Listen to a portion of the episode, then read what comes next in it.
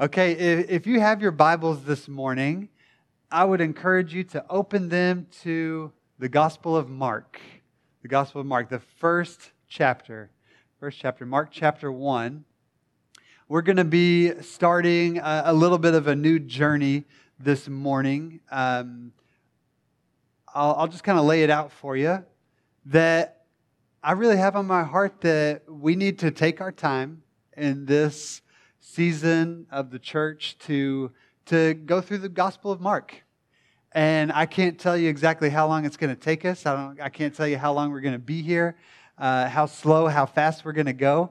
But I really felt impressed of the Lord that we need to, uh, following Jubilee and just the words that the Lord was giving us, to, to take some time slowly to work through uh, the gospel, to work through the life of Jesus, who he is, what he's done, uh, simply just beholding him, looking to him, looking at him, uh, and seeing what he wants to teach us and do with us. And so uh, this morning, I'll set up a little bit more of just my heart for that, kind of set up the book itself and where we're going, what we're going to be doing. But just to kind of put an overview out there, we're going to be going through the Gospel of Mark.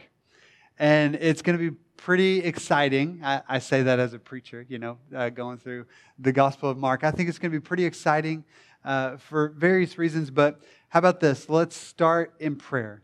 Let's start out in prayer, go to the Lord, and then we'll talk about why we want to go through Mark here. So let's pray. Holy Spirit, we welcome you to this moment in this place. We welcome you to be our teacher this morning. We ask for your revelation, God. We thank you, Lord, as you're lifted up, that you draw us closer to yourself, as we see Jesus clearly as the Son of God, as the one that we're following. I pray that we would uh, be drawn to be conformed into that image. God, we, we want to be where you're at. We want to love on you. We want to be loved by you. We want to look like you. And so, Holy Spirit, we thank you for bringing revelation, not just for our heads, but God, thank you for speaking to our hearts this morning. Thank you for uh, beginning a work this morning that you're going to complete of transformation into the image of your dear Son, Jesus. We love you. We're desperate for you. We look to you. In Jesus' name, amen. Amen. So, the Gospel of Mark I wanted, it, it was really heavy on my heart that I wanted us to, to take some time really just going through a gospel together. One of the, if you're familiar with Scripture, you know there's four different things that we call the Gospels uh, that are accounts of Jesus' life, who Jesus was, his ministry. Uh, there's Matthew, Mark, Luke, and John. Uh, so each of those are different perspectives from different writers that are just highlighting, focusing on who is Jesus.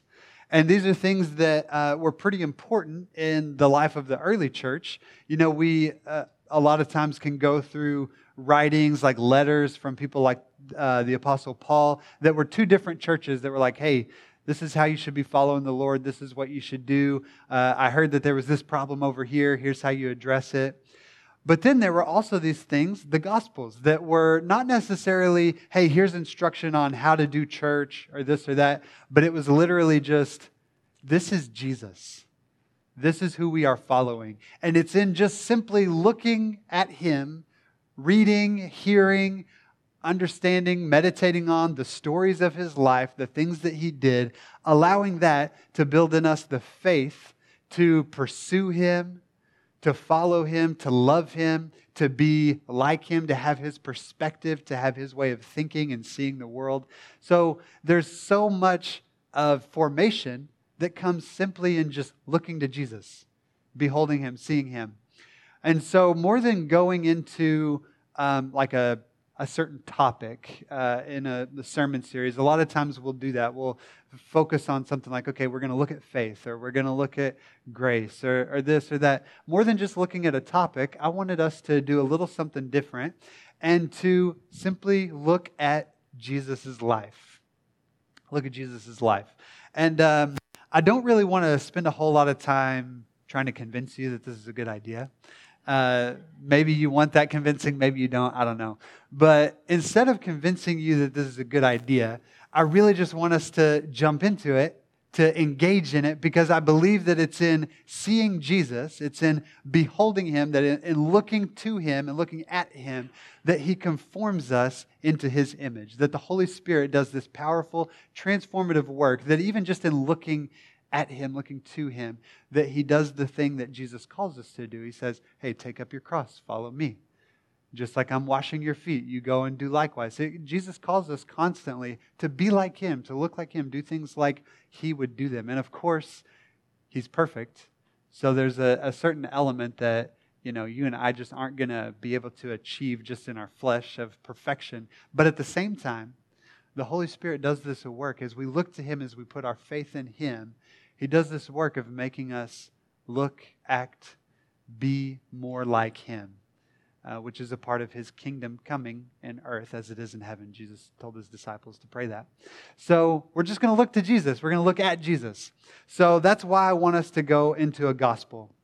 And as we do it, some key things that I just want to, maybe these are some things to put in the back of your mind. Just log this away. We'll pull them up later. But um, things that I want us to be mindful of as we're going into the Gospel of Mark here is this call that if you were here for Jubilee Thursday night, you heard Pastor Jacob calling, he kind of called the church out.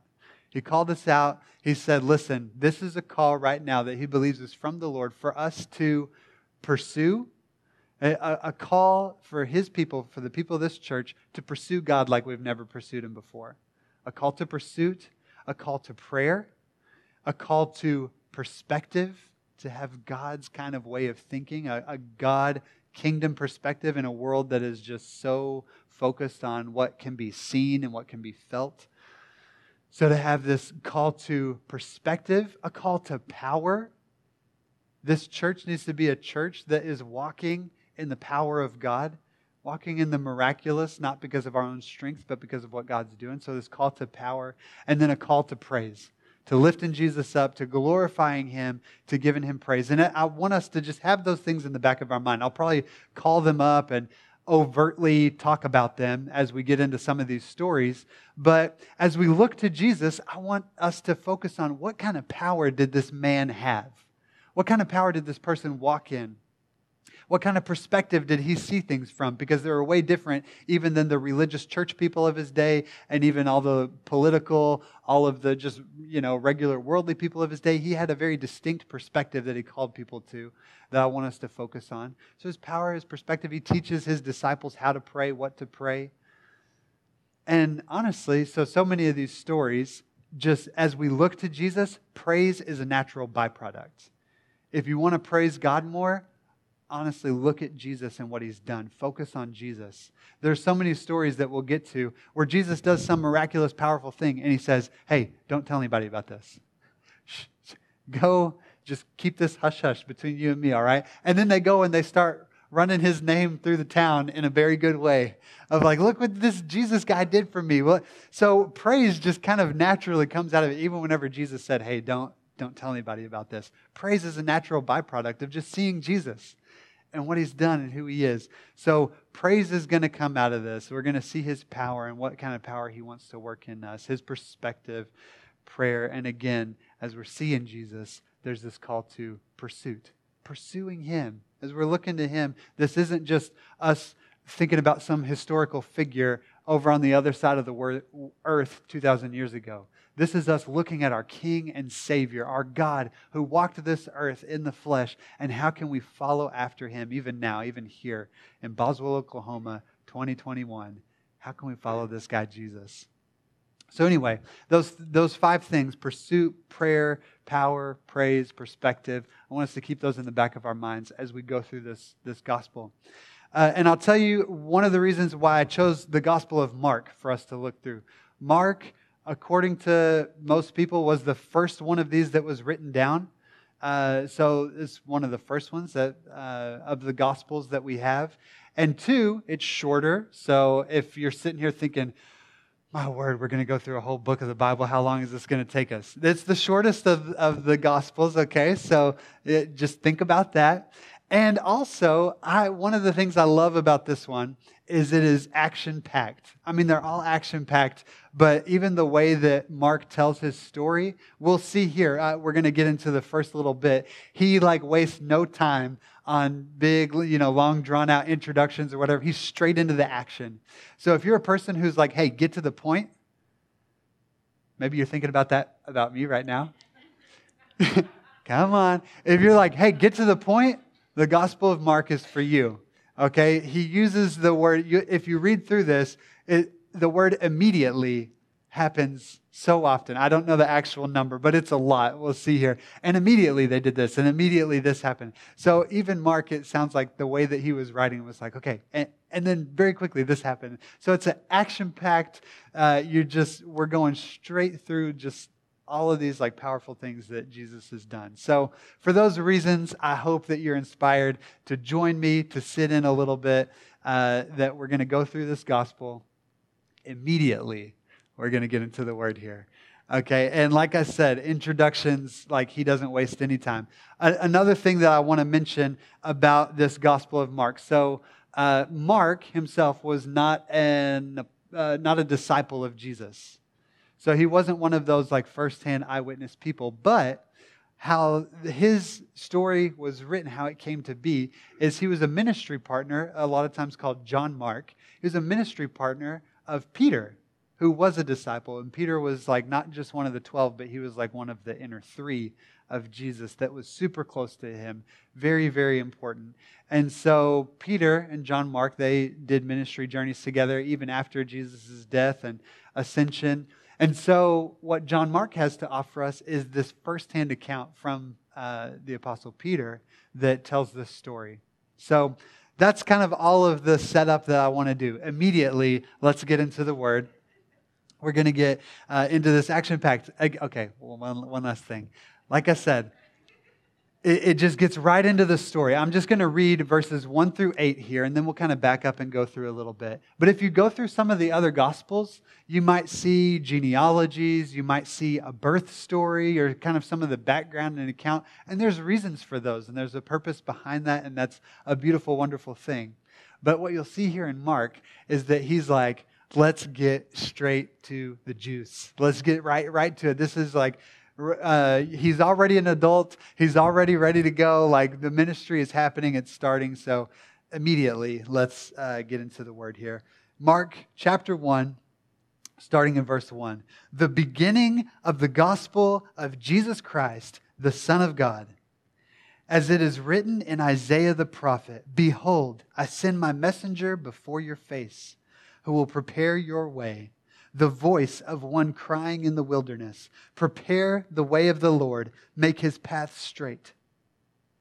John appeared, baptizing in the wilderness and proclaiming a baptism of repentance for the forgiveness of sins. And all the country of Judea and all Jerusalem were going out to him and were being baptized by him in the river Jordan, confessing their sins.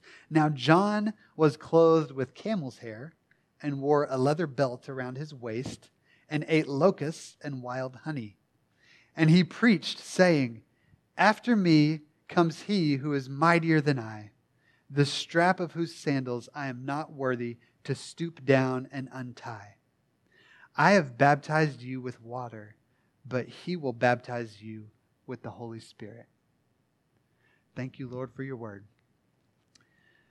So, like I said, John wastes Mark, John Mark, I guess. Mark wastes no time with introductions here.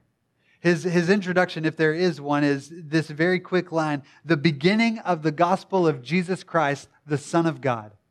The beginning of the gospel of Jesus Christ, the Son of God. Now, listen, some of this may seem like Christianity 101 basics. That's fine. If you're here and you're a super Christian and you've been one forever, pat yourself on the back real quick. But something that has to be acknowledged, even if you've been a Christian for a hundred years, and if you're here and you're not a Christian, or if you're just thinking about maybe I should follow this God, or if you've heard about Jesus in your life so many times, but it's kind of just filtered through, you know, Granny's old stories from the past, and like, okay, what's Jesus and what's just good old Southern hospitality? I don't know. Maybe you're, you're familiar with him, maybe you're not. what this guy, Mark, is wanting to do first and foremost is that he's wanting to say that this Jesus Christ, who this story is about, is the Son of God. He's the Son of God, and in that, He is God Himself made flesh. This Jesus that I'm talking about is not just a cool figure. He's not just a cool guy with some great philosophies. He didn't just have some great uh, moral sayings. He's not just one good voice among a number of voices. He's saying, This guy right here is the Son of God. So listen up. That's kind of a wake up call, listen up. And he's saying this is the gospel of Jesus Christ. This is the good news of Jesus Christ. I've heard that many times people, whenever a new emperor was born in Rome or a new Caesar, that they would say that there's the good news. They would send out the good news that there's a new Caesar around. There's a new person for you to follow you little peasant off in this you know far off village that is happens to be under the rule of rome. Good news. Gospel proclaimed to you. We got a new emperor that you get to follow. So this language that he picks up is kind of familiar to them that hey good news. Something great's happened. Well for many of the people who would listen to that well, good news just means well there's another guy that i need to pay taxes to there's just another person to fear. There's just another person that doesn't care about me, doesn't my life doesn't matter to him. All my life is just to, you know, give him his money, his due, whatever. Well, no, he says, here's the gospel, the gospel, the good news of Jesus Christ, the Son of God. Those emperors that you've heard about are no sons of God. They're no gods. They're, they're not anything to be worshiped or to be feared. This is Jesus Christ, the one, the only, the Son of God.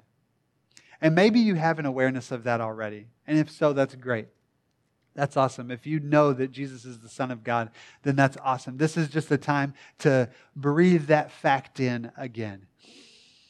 Thank you, God. You, you are the Son of God. I've been following you for years, but it's good to be reminded of that. But if you're here and you don't know that, I guess I can't totally convince you right now. We're going to read a whole book. I'd just say come back to church for the next few weeks. And we're going to go through this book where Mark is going to try to convince you the whole rest of this gospel is to say, to, uh, to support that claim. First line, he says, This is the Son of God. And the whole rest of his book is going to be trying to say that in so many different ways, through so many different stories, to show and to reveal this man is the Son of God. This man is the one that your whole life needs to hinge on, that everything needs to revolve around. This is the man. And the story is actually going to end with a Roman centurion who was a part of the, you know, emperor group that would say, This guy's the Son of God, with a centurion who was just a part of killing Jesus on a cross after his death, saying, Surely this man was the Son of God that kind of claim coming out of someone like that's mouth is pretty powerful. If someone who's a Roman centurion who's in the process of killing Jesus on the cross can make that claim, surely, surely this guy's the Son of God. Yeah, I believe that he can bring every single one of us, whether you know Jesus or not, to, to make that same claim Jesus, you are the Son of God. And I know a lot of people, their past get in the way.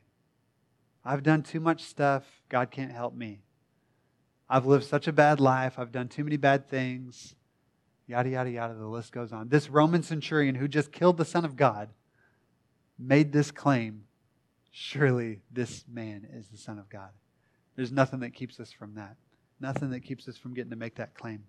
So, the beginning of the gospel of Jesus Christ, the Son of God, as it is written in Isaiah the prophet Behold, I send my messenger before your face, who will prepare your way, the voice of one crying in the wilderness, Prepare the way of the Lord, make his path straight. So I've been, I know that I've spent a little bit of time this morning already talking to maybe the person who doesn't believe in Jesus yet, who hasn't made that claim, who hasn't made that declaration in their life. Well, now I want to go ahead and talk a little bit more to the person who has. So if you're if you're sitting here today and you're saying, "Okay, yes, Jesus is Lord. He is the Son of God. I've been following him." Then I want to encourage you as we're looking at this man John the Baptist, as we look at this guy, John the Baptist, I want you to think about your own life, your own family, your own business, your own place of work, your sphere of influence, the people who know you, the people who are known by you, and think about what your life is doing and how are you preparing the way for the Lord to come into that situation. Because again, Mark, he, he gets right into the story, right into business. And the very first thing that he talks about is not necessarily Jesus himself, but this one who came before Jesus that went to go and prepare a way for Jesus to come who went to go, if you go back in Isaiah, where this scripture is taken from, even some of the longer version of that is that he said, Every valley is going to be made high, every mountain is going to be made low, every path is going to be made straight and flat for the coming of the Lord. And so, this man, John the Baptist, who we're going to look at him a little bit more here, this man, John the Baptist, lived his life and made his life a way for God's presence to come quickly and easily to the people around him. He lived his life in that way. And I'm telling you right now, I want to say that we are all called right now to walk in that John the Baptist kind of lifestyle. You and I, we are called. God wants to do powerful things in this church. He wants to do powerful things in Boswell, Oklahoma. The counties will list them, yada, yada, yada. This area, your families, He wants to do big and powerful things. And so the question is is your life preparing the way for that thing to happen? I don't want to get a, I don't want us to get confused. Any powerful thing that God does is him. It's his power, it's his might, it's his greatness at work that is doing the thing, but let's also not get confused to think that we can't do something to help prepare the way. We can't do something to help make the path straight, make somebody ready to receive what God has to do. I get myself in trouble sometimes whenever I try to think of examples on the spot. So hear me out on this. So let, us say that you've got a coworker that is in need of God's miraculous healing. They've got some kind of ailment, some kind of thing that God, as healer, that He's revealed Himself. You know, we'll get into some stories of Jesus and His ability to heal. Maybe God wants to do a powerful thing. God can do it. God's absolutely able. He's He's ready. He's equipped. But if if you're living your life with that coworker, gossiping behind their back, critical of them, just not being a good person to be around. What again? I'm hear me out here. We're, we're, we're doing this as we go. But if you're just living your life that way, then whenever the time comes for them to talk about what they need healing for or whatever, and you say, Oh, I, I serve a God who heals, is that person actually ready to receive anything from you? Good. Okay, that's great. So, your life, the way you treat someone, the way you speak about people, the way you speak to people, the way you carry yourself, the kind of, you know, peace or chaos that you happen to carry around with you wherever you go, that thing can be something that prepares the way for God to do something. God's just as able, just as willing to heal no matter what. But if we're living our lives, I've, i know some, they're not here, okay? I'm, this is about other people who aren't in the room, okay? But I know some people who are very obnoxious. That's the best way to put it. Just very obnoxious Christians. Very obnoxious people that like are always just like, okay, I need you to hear my opinion first. You just, I'm the loudest, most boisterous person in the room. Listen to me, listen to me, listen to me. And whenever it comes time for someone that they could share something that someone could really receive from, their ears are already closed off to it. Because they're like, I'm, I'm tired of being around you. I'm tired of being in your presence. I'm not saying that we just need to, you know, be demure, you know, don't rock any boats kind of people. Jesus isn't that way either. But think about how your presence, think about who you are, how you carry yourself, what you do, how that thing prepares the way for God to move, for someone to be receptive and open and ready to hear what God has to say or what God wants to do. So we see John the Baptist. But before we even see Jesus coming on the scene, we see John the Baptist out here making a way. John, uh, verse 4 John appeared baptizing in the wilderness and proclaiming a baptism of repentance for the forgiveness of sins. John appeared baptizing in the wilderness. I want to talk about the wilderness for just a second. So, the wilderness is a place that I assume nobody really truly wants to be in. The wilderness is a place that's dry, that's barren, that's a wasteland. And of course, this is a talking about a physical description. He was literally physically in the wilderness. I want to think too about like emotionally, spiritually, feeling like you're in the wilderness, in a relationship, feeling like you're in the wilderness. Like, oh man, things are feeling dry right now. Things are not as good as they once were. They're not as good as they are over there. And I want to talk about how God uses the wilderness in powerful ways. God is ready and eager and willing to work in the wilderness. I don't know what your wilderness might look like. Maybe you're in a time of flourishing right now, and that's a beautiful thing. You need to serve God in that. But I know there's plenty of people who come to church on a Sunday morning who feel like they're in the wilderness. Like they ain't got no friends, like they're jobs are falling through, like the, they don't have the provision that they need, like uh, just completely, completely dry, completely hopeless, feeling like they're in a wilderness. And if you come to church like that, in that kind of wilderness, I just want to say that that's a place that God is ready to work in. He's ready to move in. Because God, even throughout Scripture, used the wilderness in powerful ways. Brought Moses out in the wilderness, and that was a place where he heard from God through a burning bush, through this miraculous, powerful thing out in the wilderness, out in the middle of nowhere. He used the wilderness. God used the wilderness for 40 years for his people to form them into something that could inhabit a promised land. He couldn't bring them straight into the promised land. They weren't ready for it. They weren't able to actually get into that thing. But for 40 years in a wilderness, God could use that thing to form them into some kind of people that could inhabit his promises and his goodness. God uses the wilderness. And the cool thing about this, again, this proclaiming the gospel, the good news of Jesus, making this known out in the wilderness, is absolutely different than how the world would do it. Because again, a, C- a new Caesar is born, and the good news is proclaimed in the middle of town in the middle of everything, right there in the marketplace where everybody is, where all of the big wigs of the city are, so that everybody that's important, anybody who's anybody, can hear the good news. There's a new Caesar born. Well, God's good news is proclaimed first and foremost right out there in the wilderness. He didn't go to the middle of town, didn't go into the temple of Jerusalem proclaiming, hey, uh, the kingdom of the Lord is coming. No, he went out way into the wilderness. Hey, let me go find where the losers are. Hey, let me go find where the backwoods people are in the small town, in the middle of nowhere, in the dry and barren place, and let's go start proclaiming God's kingdom there.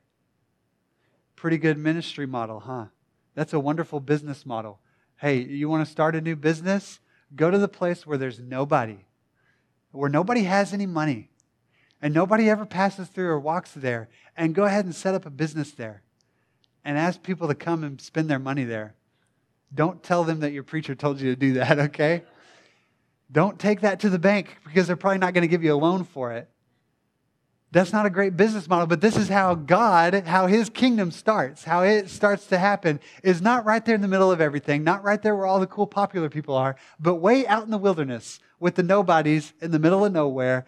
God, uh, the, John the Baptist goes and starts proclaiming his message that is a message of baptism of repentance and forgiveness of sins. Again, business model, ministry model. Maybe the first thing to talk about. It's not seeker friendly, right? To talk about repentance. Maybe we could talk about God's promises and his goodness and all this wonderful thing. Well, no, the first thing he went out and said, hey, out here in the wilderness, time to start repenting of your sin. Time to start repenting. Not just saying, oh God, I'm sorry, but stop doing that. Turn away from it. This uh, sin that is destroying you, that's killing you, repent of that. Turn around. Change the way that you're thinking, change the way that you're behaving, and turn to God. That's his big, super cool message. Repent and the forgiveness of sins. There's that beautiful other side of the coin of the message of repentance is that whenever we repent, whenever we come to the Lord Jesus, this Son of God, whenever we come to Him, not only does He welcome us, He, re, he forgives our sins. Y'all, there's nobody that can forgive your sins but Jesus. If I, if I uh, have some kind of boo boo between me and my wife, if I call her a name or something, I, I, don't do that, okay? So just this is an example. If I call her a name, if I say something bad about her, I don't need to go apologize to John for it. I'm sure he would forgive me. But that doesn't matter because the person I've wronged is that woman right there. Who, if you if you do something wrong to someone, who do you need forgiveness from? That person. But again, how religion would make it work is okay, you you come to the church, you come to the temple, you pay this tax, you do this thing over here, and then you'll, you know, finally be forgiven, or maybe you'll, you'll at least just survive for a little bit longer. I'll make it to where God doesn't strike you with lightning for now. But make sure you come back next week. And that's how we could get in this kind of rut. But again, this repentance and the forgiveness of sins, y'all, there's nobody who can forgive your sins, even the things that I've done wrong to Callie, even the things I've done wrong to whoever all those things, nobody can truly, ultimately forgive me all the way to the core of it because at the end of the day, I have offended and I have done wrong by God, my Creator. If I've sinned against anyone, it's sin against Him. Because again, eh, how can we say that we love God whenever we curse the people who are made in God's image? So it's, it's always, if, if anything comes down to this, needing forgiveness from the source. And so he preaches this message yes, repent, turn away from your sins, stop doing that thing, but find forgiveness of sins that can only be found in someone who truly is the Son of God, who truly is God made flesh. Only that person can really forgive you. Only that person can cleanse you of your sins. And we'll see stories of Jesus doing just that in his ministry in powerful, powerful ways. So he comes out into the wilderness, into this barren, dry, lonely, hopeless place, and that's where the kingdom starts to be proclaimed. Where in your life is a wilderness, dry, barren, empty, hopeless place? Who in your life seems that way? What kind of people do you engage with that seem in that hopeless wilderness kind of place? That's where God wants his kingdom to start being proclaimed. That's where he wants that good news to come because those that, you know, it's, it's the irony of the kingdom that that dry, barren, hard ground is the most ready, fertile place for the kingdom of God. That's where God can get ready to move. So John appeared, baptizing in the wilderness, proclaiming a baptism of repentance for the forgiveness of sins. And remember, I talked about this business model. It's not a great idea. We'll check out verse 5. And all the country of Judea and Jerusalem were going out to him and were being baptized by him in the river Jordan, confessing their sins everybody, Judea, Jerusalem, they were all flocking out there ready to say, I'm sorry, I repent, I'm turning around, I confess my sins, and being baptized. Now, John was clothed with camel's hair and wore a leather belt around his waist and ate locusts and wild honey. How many self proclaimed crazy people we got in this house? Nobody wants to raise their hands. You know, I said I, I want to temper my example earlier of, you know, making way of the making a path straight for the Lord to move. Again, like I said, it's not just about being a nice, agreeable, lovey-dovey kind of person. This man looked certifiably nuts. He wore camel's hair. He had a leather belt. He was eating locusts, wild honey. The man was unhinged. But he had a word from the Lord and he was making a path straight. Even in that, calling people out, uh, shaking things out of a normal rhythm or routine in the likeness of a prophet of the Old Testament. You know, it's talking about prophecy here, but even that, that hair vest and the leather belt, it's hearkening back to the prophet Elijah even. That he's just like this prophet out in the wilderness, out in the middle of nowhere, saying, Repent. Repent of your sins. I'm making straight the path of the Lord. But again, what he knew here, verse 7, he preached, saying, After me comes he who is mightier than I, the strap of whose sandals I am not worthy to stoop down and untie. The one coming after me is bigger, more powerful, mightier than me. I can't, I'm not even worthy to untie his shoes. And people were flocking to, to John. People, they wanted to come see this crazy guy in the desert.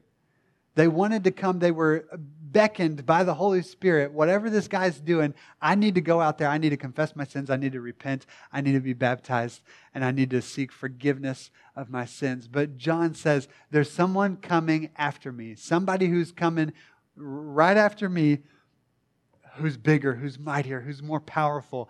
I'm just this uh, person proclaiming it early. I'm just getting the news out. He's coming, though. Again, I want us to think about what does my life look like if I consider John the Baptist preparing the way. Who is coming after you?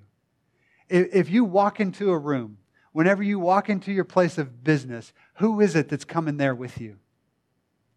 What presence is, is there with you? Whenever you're speaking to your family members, whenever you're talking to your children or your brothers and sisters or your mom and dad, whenever you're talking with them, whose presence is coming there with you? What presence are you bringing to that place? Again, we, we need to be preparing the way, preparing the way, but also there's this faith in John's mind that there's one who's coming with me, one who's coming after me, who's mighty, who's powerful, who's ready to do this, this sin forgiving that I'm talking about. He's the one who's coming. Are we confident that God's presence is going with us? Are you confident that the one who is right alongside with you is the God of the universe, who forgives sins, who heals the sick, who loves the unlovable, who's powerful, who's strong, who's able? Do you believe that that's the one who's with you? John seemed pretty sure of it. He said, I have baptized you with water, but he will baptize you with the Holy Spirit. You've come out here to the Jordan River. You followed this guy with camel hair and a leather belt and probably didn't get a haircut. You followed me out here to the river to get baptized. Something, someone is calling you here. And yes, I'm calling you to repentance. I'm saying that there's a ministry of forgiveness of sins. But there's somebody coming after me, this Son of God, who this book is written about, the Son of God, who's not just going to clean you with water. You know, this baptism, it was like a it was like a cleansing ceremony. It was like a washing ceremony. Because again, if you repent of your sins, it's this act that shows, okay, I've been washed, I've been cleaned of this sin, and I can walk again in uh, forgiveness and walk towards God. But he said, okay, I've done something that can wash your body a little bit. I can clean you up some. But the one who's coming after me is going to dunk you in something that this water can't touch. Something he's going to baptize you in the very spirit of God.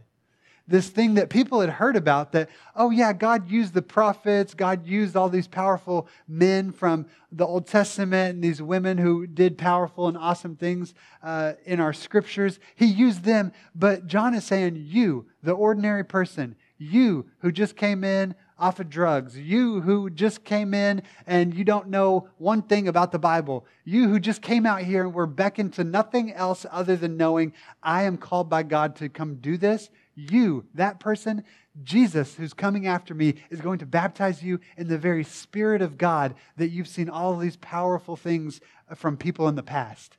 He's going to baptize you in that. He's going to uh, submerge you in that.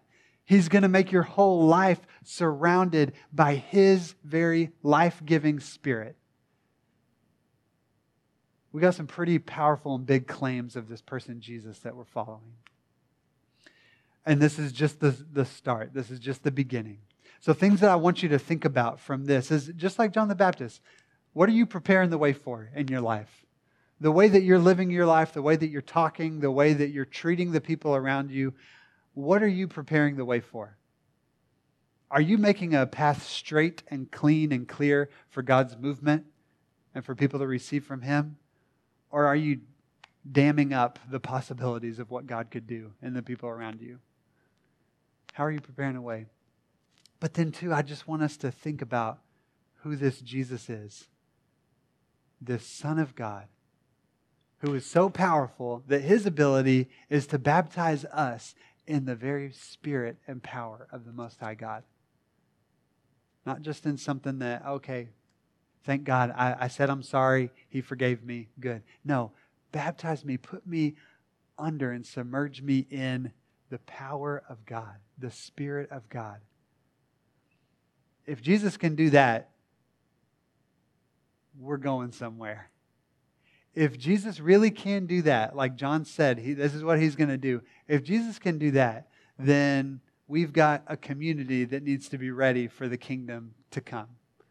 If Jesus can do that, then we've got to get ready for what he wants to do in our lives. If he can submerge us in the Spirit of God, he can do some really powerful things with us. So, this is what I want. I want us to to look to Jesus, to focus on Jesus. This is just the beginning here. We're going to see all kinds of powerful things from this man, the Son of God. And I want us to be encouraged, whether we've called upon the name of Jesus already or not, to just be amazed, inspired to pursue him more, to see things from his perspective, to walk in his power, to appreciate him, to praise him, to love him.